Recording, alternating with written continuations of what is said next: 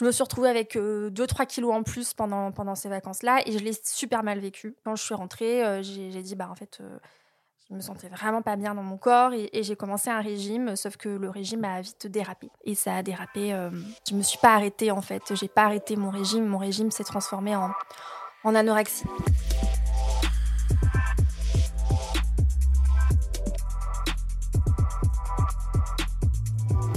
Bonjour à toutes et à tous, bienvenue dans cet épisode 45 de Dans la Poire. Dans la Poire, c'est le premier podcast francophone pour en apprendre plus sur la nutrition et apaiser son rapport à l'alimentation sans se prendre la tête. Aujourd'hui, un épisode particulier sous forme de témoignages et d'entretiens puisque je reçois Claire Barberis Giletti, autrice de Guérir de l'anorexie aux éditions de Buck. Mais d'abord, merci à Blandine Dev qui me dit sur Apple Podcast « Je vous envoie les câlins qui vous manquent ». Merci.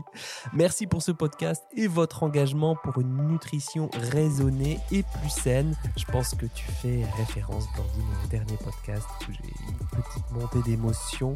Merci aussi à Vanessa qui s'exclame « Merci de m'intéresser au sujet du rapport avec la bouffe, ça fait du bien, contrôle versus flexibilité, my favorite, parce que c'est l'histoire de ma vie, merci pour ta douceur et ta présence, on sent que tu aimes ce que tu fais, eh bien c'est cool ça, merci beaucoup Vanessa, merci aussi à Véro from the North, Véro Lachti peut-être, merci pour ton dernier épisode, celui du repas du condamné qui m'a bien parlé, je comprends mieux mais pour autant j'ai quand même l'impression d'être dans une impasse, ben oui effectivement c'est pas parce que vous écoutez un podcast et que ça allume une sorte de warning que tout est réglé. Voilà. Ça permet de mettre un peu la lumière sur quelque chose qui fonctionne pas très bien. Merci aussi à Hypnofée, Alice de Bruxelles, Jaden78 ou Louloute3359. Oh là là, ces pseudos. Je ne peux pas tous et toutes vous citer, mais merci d'avoir déposé vos 5 étoiles et un commentaire cool sur Apple Podcast. Moi, c'est vrai que ça met toujours un peu de baume au cœur et puis mine de rien. Peut-être que ces encouragements, vos encouragements, mais aussi vos suggestions d'amélioration ou de thèmes, eh bien, ont participé au fait que 3 ans après, eh bien, je suis toujours là avec beaucoup d'envie de bien faire.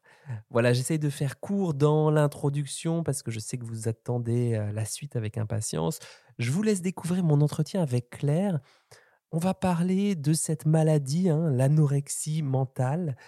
J'ai rappelé les critères objectifs de l'anorexie en bande-annonce de cet épisode. Mais là, on va surtout parler de qu'est-ce qui fait qu'elle a trébuché, qu'est-ce qui a pu se gripper pour qu'elle rentre dans le cycle infernal de cette maladie, comment elle l'a traversée et bien sûr comment elle a réussi à s'en sortir, parce que c'est possible. Salut Claire. Salut Charles. Hello, ravi de te recevoir dans le podcast Dans la Poire pour parler un petit peu de l'anorexie. Claire, je commence toujours par la même question pour tous mes invités. Claire, quelle mangeuse es-tu ? Oula, question compliquée pour quelqu'un qui a fait une anorexie, mais je vais jouer le jeu quand même. C'est pareil pour tout le monde. Quelle mangeuse je suis ? Je dirais assez intuitive. Assez gourmande, mais quand même encore un chouïa, peut-être un petit brin de contrôle encore, par-ci, par-là. D'accord, ok. Assez intuitive, avec un chouïa de contrôle, ok. Alors, tu as écrit ce livre, « Guérir de l'anorexie, mon expérience, mes conseils, ma méthode ». Moi, quand j'ai vu le titre de ce livre, je me suis dit « Elle est fada, celle-là, mais c'est quoi ce bordel ?» Guérir de l'anorexie, guérir quoi, la meuf ose. Mais peut-être tu vas éclairer ma lanterne sur le sens du mot guérison dont tu parles dans ton bouquin. Question intéressante pour commencer. Oui, effectivement, j'ai osé. Ce qu'il faut dire, c'est que moi, quand j'étais malade, la guérison, c'était un concept, voire vraiment une notion complètement impossible. D'ailleurs, on me l'avait plus ou moins dit... On m'avait dit que je garderais des séquelles à vie, que ce serait au mieux avoir retrouvé un comportement alimentaire à peu près normal, mais quand même avec beaucoup de contrôle, voilà, avec quand même des séquelles physiques importantes. Et finalement, au bout de plusieurs années, mon expérience n'a pas été celle-là. Mon expérience a été une guérison complète. Ça fait maintenant 10 ans que j'ai guéri, donc je pense qu'au bout de 10 ans, on peut quand même poser ce mot-là de guérison. Et il me semblait important d'écrire ce livre pour justement dire que oui, c'est possible de guérir de l'anorexie et que toutes les personnes qui souffrent de cette maladie ont en elles la capacité et les ressources pour guérir. Voilà. Ok, petit disclaimer quand même, ou en tout cas petit rappel. Guérir de l'anorexie, c'est le témoignage, le récit de ton expérience et où tu donnes plein de choses par rapport à ton vécu. C'est pas pour ça qu'il est absolument transposable à tout le monde dans les mêmes circonstances et il y a des anorexies en fait, j'ai envie de te dire. Oui, il y en a beaucoup bien sûr, il y a des facteurs différents, il y a beaucoup de formes différentes. Cela étant, pour moi, ce qui était vraiment important, c'est de... Enfin, moi, j'en suis vraiment convaincue, effectivement, c'est ma conviction, mais je suis persuadée qu'on peut vraiment guérir et que faire un cheminement, bien sûr, ça prend du temps, c'est pas immédiat, il y a beaucoup de ressources à mettre en place, un accompagnement thérapeutique à aller chercher, etc. Mais avancer en ayant toujours en tête que c'est pas possible de vraiment guérir, c'est un blocage. Et à l'inverse, pour moi, avoir une vision, ou en tout cas avoir dans un coin de son corps, dans un coin de sa tête, l'idée qu'une guérison réelle est possible et que retrouver sa capacité de vie, c'est quelque chose qui est atteignable, c'est un moteur très important dans le cheminement. Ouais, et puis pour toutes celles qui en souffrent, parce que c'est très majoritairement des femmes, ben c'est important qu'elles puissent voir que c'est possible. C'est quelque chose qui peut être débloqué, en tout cas psychiquement ou même juste philosophiquement, de voir que c'est possible, en tout cas, de guérir. Ok, on dit guérir, on dit se remettre d'eux, on dit...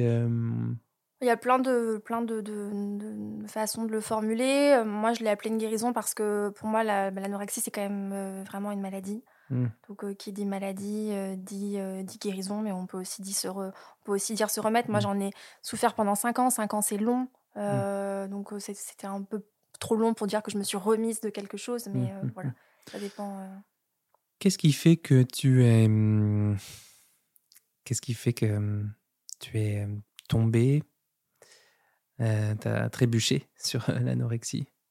Qu'est-ce qui t'a mené à cette maladie ? C'est assez complexe. Moi, j'avais 15 ans. Je sais que de nombreux médecins préfèrent parler de facteurs. Donc, facteurs qui prédisposent et puis facteurs déclenchants plutôt que de causes. Moi, je me reconnais un petit peu dans les deux. Disons qu'à mes 15 ans, c'était une période de vie qui, comme tout ado, n'est pas évidente. Le corps est en transformation très rapide. Moi, j'avais des formes féminines qui étaient arrivées rapidement. Je ne savais pas trop comment gérer ça. Et puis, je me souviens que ma meilleure amie à l'époque était partie. Elle avait déménagé dans une autre ville que celle dans laquelle j'habitais. Et ça a laissé un vide immense. À ce moment-là, j'ai voulu changer d'établissement pour le lycée. Je n'ai pas été sélectionnée dans l'établissement que je voulais, donc gros échec pour moi. C'était la première fois que je me prenais, je pense, un nom comme ça dans la figure. Moi qui avais un parcours de très bon élève, etc. Et puis, je suis partie voyager en Floride avec ma mère et ma sœur. Bon, aux États-Unis, on sait, la nourriture n'est pas forcément hyper équilibrée.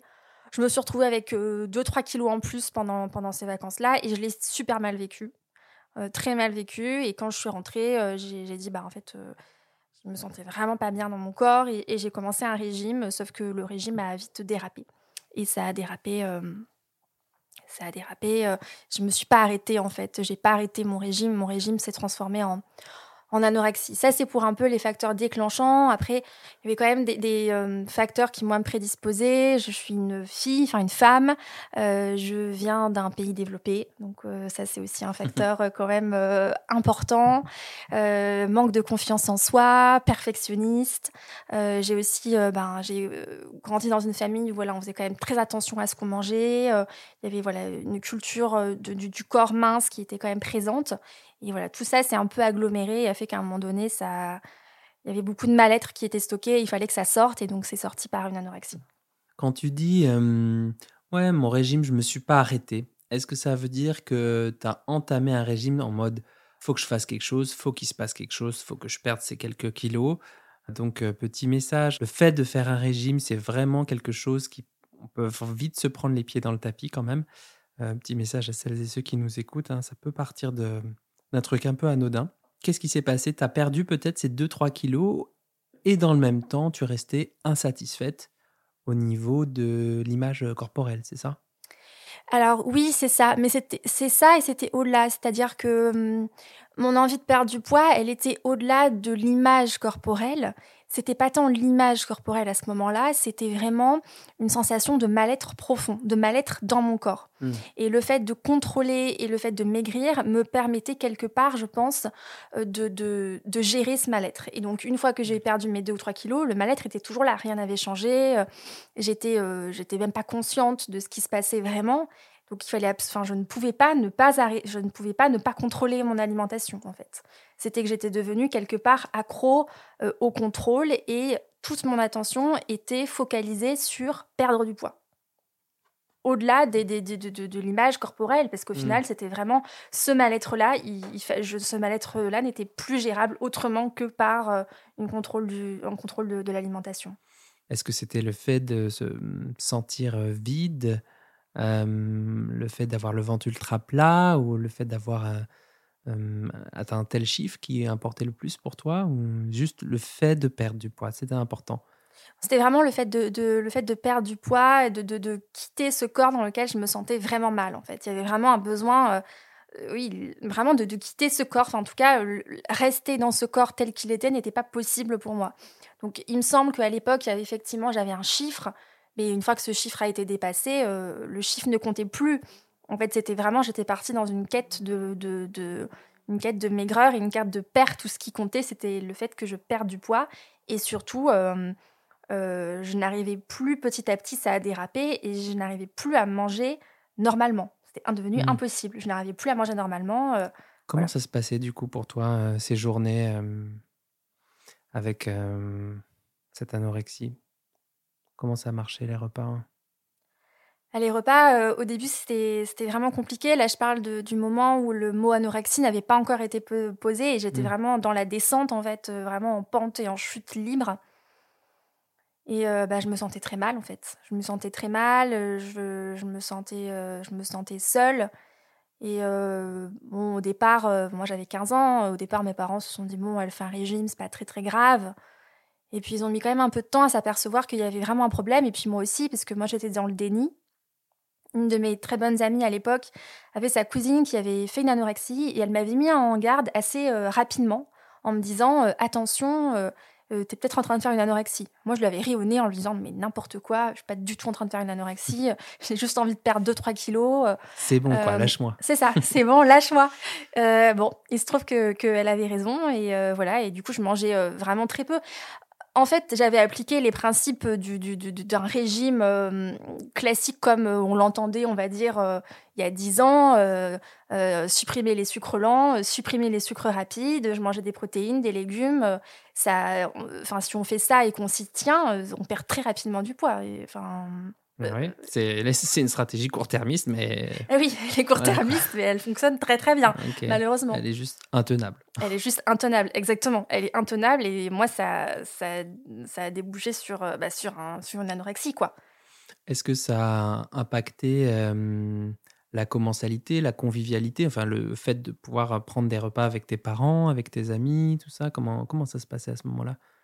Avec mes amis, ça allait encore à peu près à cette période-là. Et avec mes parents, je m'arrangeais un petit peu, mais assez vite, c'est devenu très compliqué, effectivement, parce que je me mettais même à pleurer, en fait, pendant les repas. Je me souviens encore d'un repas où ma mère mettait une tranche de viande devant mon assiette et je me suis mis à exploser. J'ai explosé en sanglots parce que c'était impossible pour moi, je ne pouvais plus manger. Donc là, mes parents se sont vite rendus compte quand même qu'après ça, qu'il y avait un problème, quoi. J'étais plus capable de manger correctement. Et voilà, après, il y avait vraiment une incapacité. Et effectivement, ça a pesé beaucoup sur l'ambiance au cours des repas pour ma famille et puis après aussi pour mes amis. Ce qui était difficile, ce qui est très compliqué avec l'anorexie, c'est que ça fait aussi beaucoup le vide. le vide autour de soi, parce que forcément en France surtout, le repas c'est un moment où on se retrouve, où on partage, etc. Et quand on refuse une invitation à déjeuner, une invitation à dîner, qu'on n'est plus capable d'aller à une soirée ou même prendre un goûter avec des amis à 15-16 ans, on se retrouve vite assez seul en fait. Et donc voilà, ça a été aussi une traversée en solitaire, on va dire, à ce moment-là, quoi. Ouais, donc isolement, on retrouve ça, et stratagème par rapport au repas, par rapport angoisse préprandiale, angoisse postprandiale, avant, après les repas, pour se dire que oh là là, comment on va s'en sortir de ces apéros, de ce repas, qu'est-ce qu'on va faire, comment on va faire en fait pour maintenir notre stratégie de perte de poids, quoi. Et il y a que ça qui compte en fait à ce moment-là dans ta tête. Ouais, exactement. Oui, il y a vraiment que ça qui compte. Tout le reste était devenu secondaire. Bon, je continue à travailler à l'école. Hein, je m'étais aussi vraiment focalisée sur ça. Donc, j'avais des résultats qui étaient vraiment très bons. Enfin, j'étais vraiment ultra focus sur ça. Mais à part ça, j'étais vraiment... toute mon attention était concentrée sur l'alimentation, quoi. Les notes et le poids. Oui. Qui est aussi un chiffre. Oui. Exactement. OK. Est-ce qu'il y avait d'autres sphères d'investissement de ta vie qui ont été un petit peu impactées, je sais pas, le sport, la musique, d'autres, ou si t'en faisais? Pas tant que ça, je crois que j'avais pas forcément repris d'activité scolaire. Après le sport, le sport à l'école, d'un moment donné, au lycée, j'ai plus pu en faire.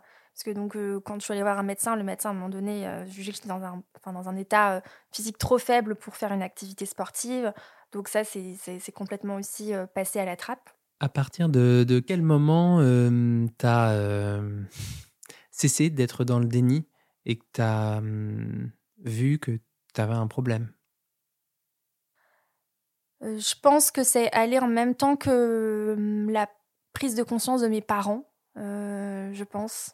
En tout cas, c'est eux qui aussi m'ont aidée. Je suis allée voir, donc j'ai été prise en charge à un moment donné par mon médecin, déjà médecin de famille, qui me disait qu'il fallait que je reprenne du poids, etc. Sauf que bien sûr, je n'en reprenais pas. Et au bout d'un moment donné, ma médecin de famille m'a dit écoute, moi je peux plus gérer ça, il faut que tu ailles voir un spécialiste. Donc je suis allée au centre Jean Abadie à Bordeaux, l'unité troubles du comportement alimentaire, et je suis allée voir la psychiatre. Et là, elle a été très claire, hein, elle a posé le diagnostic anorexie. Et ce qu'il faut dire aussi à ce moment-là, c'est que en même temps que l'anorexie, j'ai fait une grosse dépression. Donc les deux vont pas forcément de pair, mais il y a souvent des troubles anxio-dépressifs. Moi, j'ai fait vraiment les deux en même temps.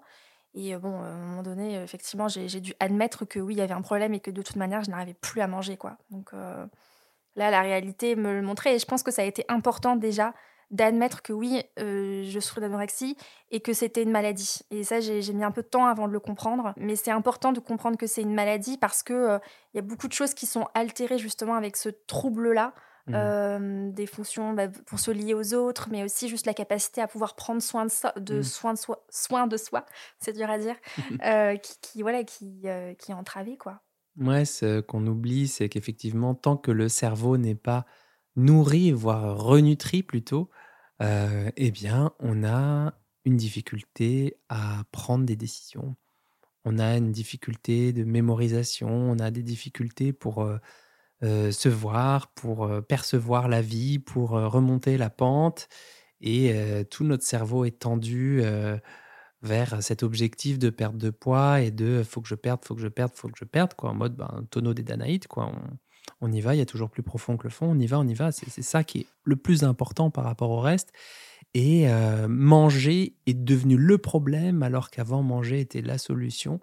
Tant qu'on ne remange pas, tant qu'on ne renourrit pas l'ensemble de notre corps, de nos cellules, mais là, pour le coup, de tous nos circuits neuronaux, on ne peut plus penser avec discernement. Tu parles de discernement dans ton livre. Ouais. Et ça, je l'ai vraiment vu quand donc bien plus tard dans mon parcours de guérison, quand j'ai recommencé à diversifier mon alimentation et à manger en quantité suffisante. C'est assez incroyable de voir la capacité de récupération du corps et surtout de récupération des fonctions cognitives, quoi. C'est-à-dire que le moral remonte quand même assez rapidement, la chute de cheveux s'arrête, enfin vraiment, il y a tout moi, mon niveau d'énergie que j'avais au moment de la guérison n'avait rien à voir avec ce que je vivais pendant l'anorexie, où j'étais constamment épuisée, constamment à plat, et puis aussi ce qui était très compliqué et qui est assez peu... c'est peu connu du grand public, des gens qui ne connaissent pas cette maladie, c'est le froid. Vraiment, un froid terrible, un froid vraiment indescriptible, vraiment très, très, très, très froid, parce que je pense que le corps n'a plus assez de nutriments pour se nourrir. Et même, moi, je me souviens, pour se chauffer, et même en prenant des douches hyper chaudes, avec des chaussettes et tout, j'avais un froid terrible, quoi. Et là, quand on recommence à manger, on voit que le froid aussi s'estompe, voilà. Tout ça qui revient, quoi. Le corps brûle des bûches parce qu'il en a à nouveau. Ok, il fournit l'énergie. Est-ce que tu peux un peu nous parler... Est-ce que tu peux nous parler de ton parcours, du coup, qui t'a amené... un parcours de prise en charge d'abord, avant de parler de guérison. Alors, parcours de prise en charge, il a été long. J'ai eu beaucoup de chance, vraiment beaucoup, et ça, j'en suis vraiment consciente. J'ai eu la chance de rencontrer des médecins, des thérapeutes qui sont spécialisés et qui ont vraiment pu me prendre en charge. Je sais que c'est pas le cas de tout le monde, notamment parce que moi j'habitais dans une grande ville à Bordeaux, et je sais que quand on habite dans une plus petite ville et qu'il y a moins de professionnels à proximité, c'est pas évident. Donc ça, j'en suis vraiment consciente. Une fois que je suis allée dans le centre spécialisé, donc à Jean Abadie à Bordeaux, les choses se sont progressivement un peu enclenchées. Donc il y avait ce suivi avec la psychiatre que j'ai commencé à faire, où j'étais pesée toutes les semaines au centre. Je suis allée voir aussi un kinésithérapeute à un moment donné qui était très très bien, qui connaissait aussi bien les troubles du comportement alimentaire, qui m'a aidée. J'ai entamé un travail de fond aussi avec une psychologue à raison de 2 séances de psychothérapie par semaine, qui ont été absolument nécessaires et cruciales pour moi, et ça a duré longtemps, hein. J'ai eu au moins 6 ou 7 ans de psychothérapie pour vraiment tout dénouer, tout comprendre, et puis voilà, pour me permettre d'avancer. Après, qu'est-ce que j'ai eu aussi comme soin ? J'ai eu, à un moment donné, je suis allée voir une nutritionniste aussi. Enfin, j'en ai vu plusieurs. Là aussi, pas facile de trouver des nutritionnistes qui me convenaient et qui connaissaient cette pathologie, qui étaient capables de la prendre en charge. À l'époque, moi, je connaissais vraiment mal les TCC.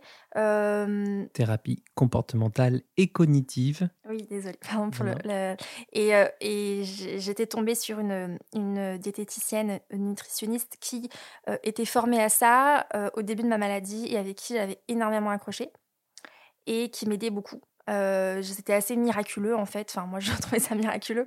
Elle était très formée et très compétente, et elle m'aidait énormément. Sauf qu'il se trouve qu'au bout de quelques mois, elle a déménagé à l'autre bout de la France, et donc le suivi s'est arrêté.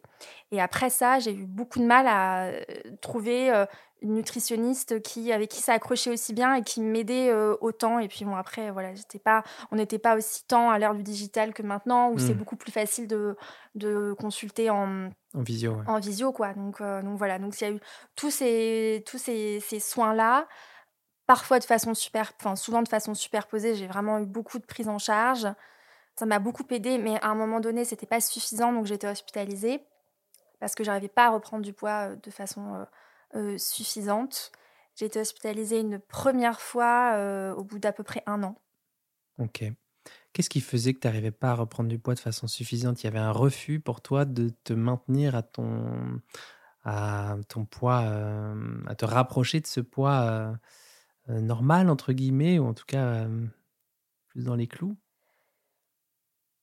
Je pense que quelque part, j'avais toujours besoin de l'anorexie pour des raisons plutôt psychologiques que j'ai mis du temps à comprendre, etc. J'avais toujours ce mal-être-là, et j'étais pas 100%, enfin, on n'est jamais 100%, mais j'étais pas déterminée à guérir. Je savais qu'il fallait que je reprenne du poids, mais j'avais aussi beaucoup envie de reprendre du poids parce que les médecins me le disaient, parce qu'on me mettait une forme de pression qui était légitime pour que je reprenne du poids. Mais moi-même, j'étais vraiment mal, et j'avais plutôt envie qu'on me fiche la paix et qu'on me laisse, en fait, là où j'en étais, avec mon alimentation, avec ma balance, ma tranche de dinde à midi, mes haricots verts, et puis basta, en fait. Tu faisais ce qu'il fallait, quoi, pour avoir la paix. Je savais quand même qu'il fallait que je reprenne du poids, mais j'en étais pas capable à l'époque. J'étais pas capable. Donc, j'arrivais plus ou moins à maintenir au même poids. Mais tu vois, j'avais un IMC qui était vraiment bas. Donc, bon, je vais pas forcément citer de chiffres parce que c'est pas forcément ce que je préfère. Mais mon IMC était bas, vraiment très bas. Et donc, c'était pas possible de rester à ce poids-là. Et au bout d'un moment donné, ma médecin me parlait beaucoup, ma psychiatre me parlait aussi beaucoup des risques de chronicisation de la maladie. Voilà, je savais qu'on pouvait rester malade 10, 15 ans, voire à vie, et je voulais pas ça non plus, je me le souhaitais pas. Donc je me suis dit, bon, en fait, il faut quand même à un moment donné voir les choses en face. Et il y avait une place dans un lit d'hôpital qui se libérait. Et voilà, du coup, j'ai accepté. Moi, j'ai vu l'année dernière en formation avec Nicolas Sahuc, je crois qu'il bosse à Montpellier, qui est spécialisé sur les TCA, notamment les TCA sévères. Et il nous disait, en fait, ce qui se passe, c'est que dans leur tête, les personnes qui traversent l'anorexie ou qui font de l'anorexie, ou qui font une anorexie, eh bien, leur référentiel, il est à moins 20, en fait. Elles pensent que le niveau 0, le niveau de la mère, elles te parlent de leurs apports, de tout ça, voilà. Et en fait, elles n'ont pas le référentiel au niveau de la mère. Elles pensent qu'elles sont au niveau de la mère, au niveau 0. Bah, je fais ça, nanana. Et toi, ton job en tant que diète, c'est de leur dire, bah, en fait, moi, je calcule tes trucs, regarde tes apports et tes besoins. Ton référentiel, il est déjà à moins 20. Donc, on va renourrir le corps, quoi. Mais déjà, pour... voilà, et tout un boulot aussi de rééducation, j'ai envie de dire, ou en tout cas d'avoir une voix tierce qui te dit, je comprends que c'est dur ce que tu traverses et que ouais, tu as une voix dans ta tête qui te dit qu'il faut absolument réduire tes apports, mais là, tu es la dénutrition, tu es en dénut, quoi. Ouais, et ce rappel-là, il est crucial. Moi, je l'ai eu beaucoup par ma psychiatre, qui jouait vraiment ce rôle d'alerte, et je le vois aussi dans le témoignage de personnes qui m'ont écrit suite à l'apparition de mon livre, où je vois qu'avec l'anorexie, on a vraiment une perception qui est complètement erronée. Perception erronée du corps, mais perception aussi erronée de l'alimentation. Pour nous, pour les personnes qui sont malades, manger 2 gnocchis de plus ou 1 gnocchi de plus, c'est énorme. Sauf que quand on fait 30 ou 32 kilos, en fait, ça va pas suffire. Et nous, on s'en rend pas compte. Pour nous, 2 gnocchis, c'est déjà c'est énorme, grave. Quoi. C'est grave. C'est donc, un truc important, quoi. Ok. Est-ce que tu peux dire, du coup, bon, t'as été parfois hospitalisée pour te nourrir autrement? Non, alors moi, j'ai pas eu de sonde. Je sais qu'il y en a beaucoup qui l'ont. Moi, je l'ai pas eu. Alors, une sonde, c'est quoi pour expliquer aux gens? Ouais, une sonde, c'est un tuyau qui descend et qui nourrit. Alors, je sais pas exactement, il est posé où, il va jusqu'où, le tuyau? Ben, ça dépend. Si c'est nasogastrique, c'est direct à l'estomac. Ouais, c'est ça, voilà. J'avais un petit doute sur le moment. Mais effectivement, moi, j'ai pas eu la sonde parce que je me suis redépêchée illico presto de manger parce que j'avais pas du tout envie de l'avoir. Mais effectivement, c'est assez fréquent de l'avoir et pour beaucoup de personnes, c'est une aide, hein, vraiment. Ok. Donc après... Enfin, ton traitement, est-ce que tu peux dire ça consistait en quoi? Parce que je retrouve pas mal de pistes qui sont très actes compatibles dans ton livre, Thérapie d'acceptation et l'engagement, acte ACT, qui sont très sur accepter notre part de souffrance et aller vers des actions motrices et tout. Mais j'imagine que d'abord, ils ont dû stabiliser la physiologie, remanger, reboire, remettre le corps à l'équilibre, c'est ça? Ouais, exactement. Pendant l'hospitalisation, elle a duré 3 mois et demi, 4 mois, je crois. Et il y avait effectivement tout des plateaux repas à manger. Et puis, tout un suivi avec une nutritionniste, avec des psychologues, etc. Et ça m'a permis de retrouver des repères alimentaires à peu près normaux que j'avais pas, en fait. Que j'avais plus ou que j'avais même d'ailleurs pas eu complètement. On m'a dit, bon, c'était très schématisé, hein, mais on me disait, voilà, ça, c'est un plateau, et ces 3 plateaux-là, donc petit-déj, déjeuner et dîner, c'est à peu près un apport calorique normal. Voilà. Et ça m'a vraiment donné des repères en tête qui ont été très utiles pour la suite. Donc, je suis sortie de l'hôpital au bout de 4 mois, enfin 3 mois et demi, 4 mois.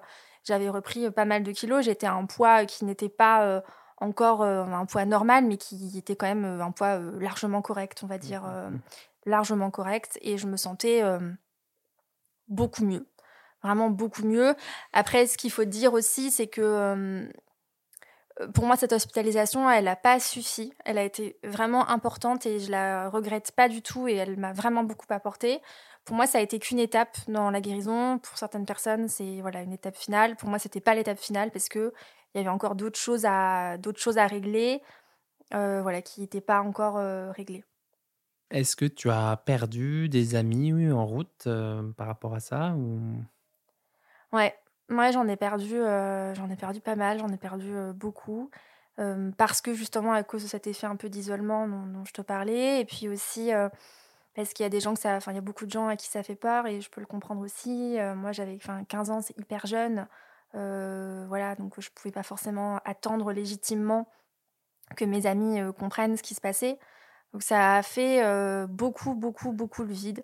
Après, heureusement, j'ai aussi des amis que je voyais beaucoup moins et qui sont revenus vers moi en me disant je vois que là ça va pas du tout, je suis présent ou je suis présente, est-ce que tu veux qu'on en parle?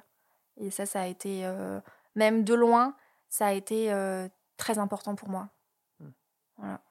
Ça c'est vrai, l'entourage a une fonction aussi de régulation, de lien, de soutien, d'entraide.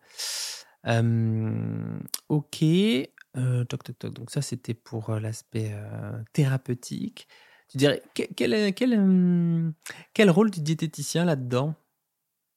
Alors, je pense que c'est un rôle qui est vraiment fondamental parce que forcément, mais l'alimentation c'est quand même le nerf de la guerre dans cette maladie et avec l'anorexie il y a des peurs très très importantes qui sont focalisées autour de l'alimentation avec des représentations très erronées. Sur les aliments qui font grossir, les aliments qui font maigrir.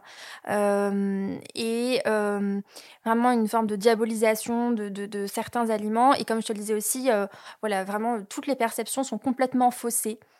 Et pour moi, la guérison, elle a vraiment passé par retrouver une forme retrouver une perception différente, une représentation différente des aliments, comprendre que j'avais besoin de tous les aliments, comprendre ce que les aliments m'apportaient, retrouver aussi des repères en termes de quantité qui sont compliqués à trouver par soi-même. Et moi, je le vois que le diététicien a vraiment un rôle clé pour accompagner la personne à gérer ses peurs, gérer toutes les peurs qu'il peut y avoir autour de l'alimentation, les désamorcer et insuffler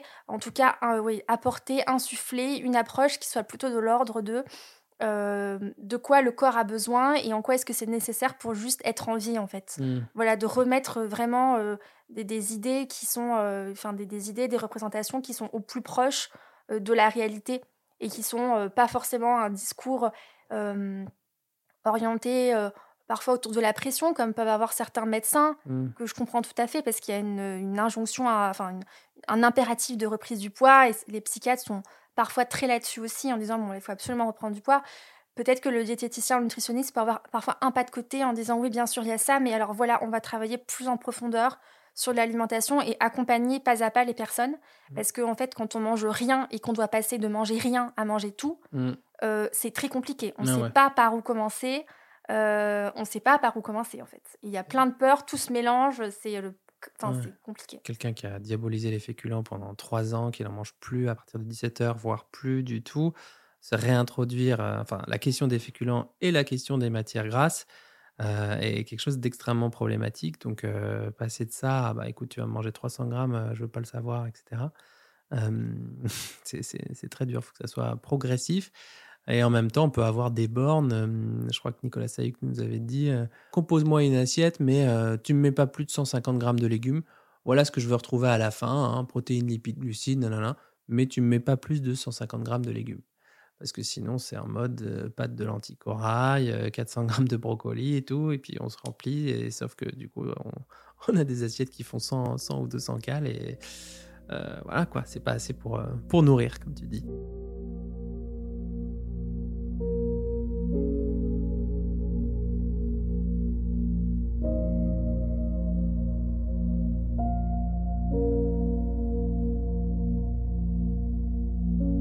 Alors moi, je retiens dans cette dernière partie de l'entretien avec Claire la question du lien, des soutiens que l'on peut trouver lors de cette traversée douloureuse, de ne pas perdre la relation à l'autre, le lien d'entraide qui peut exister entre les humains.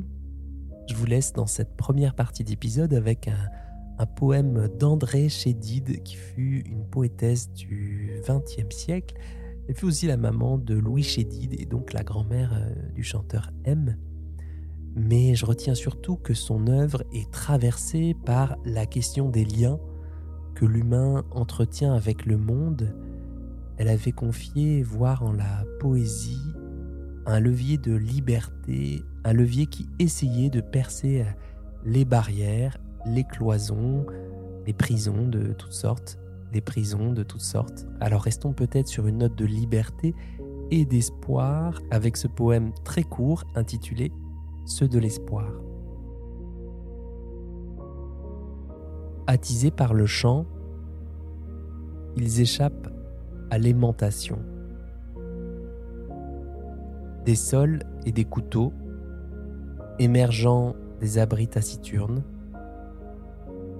ils apprivoisent l'horizon, se libèrent des mots flétris, quittent les ornières du soupçon, l'avenir cédant à l'espérance, leur rêve engrainera le réel.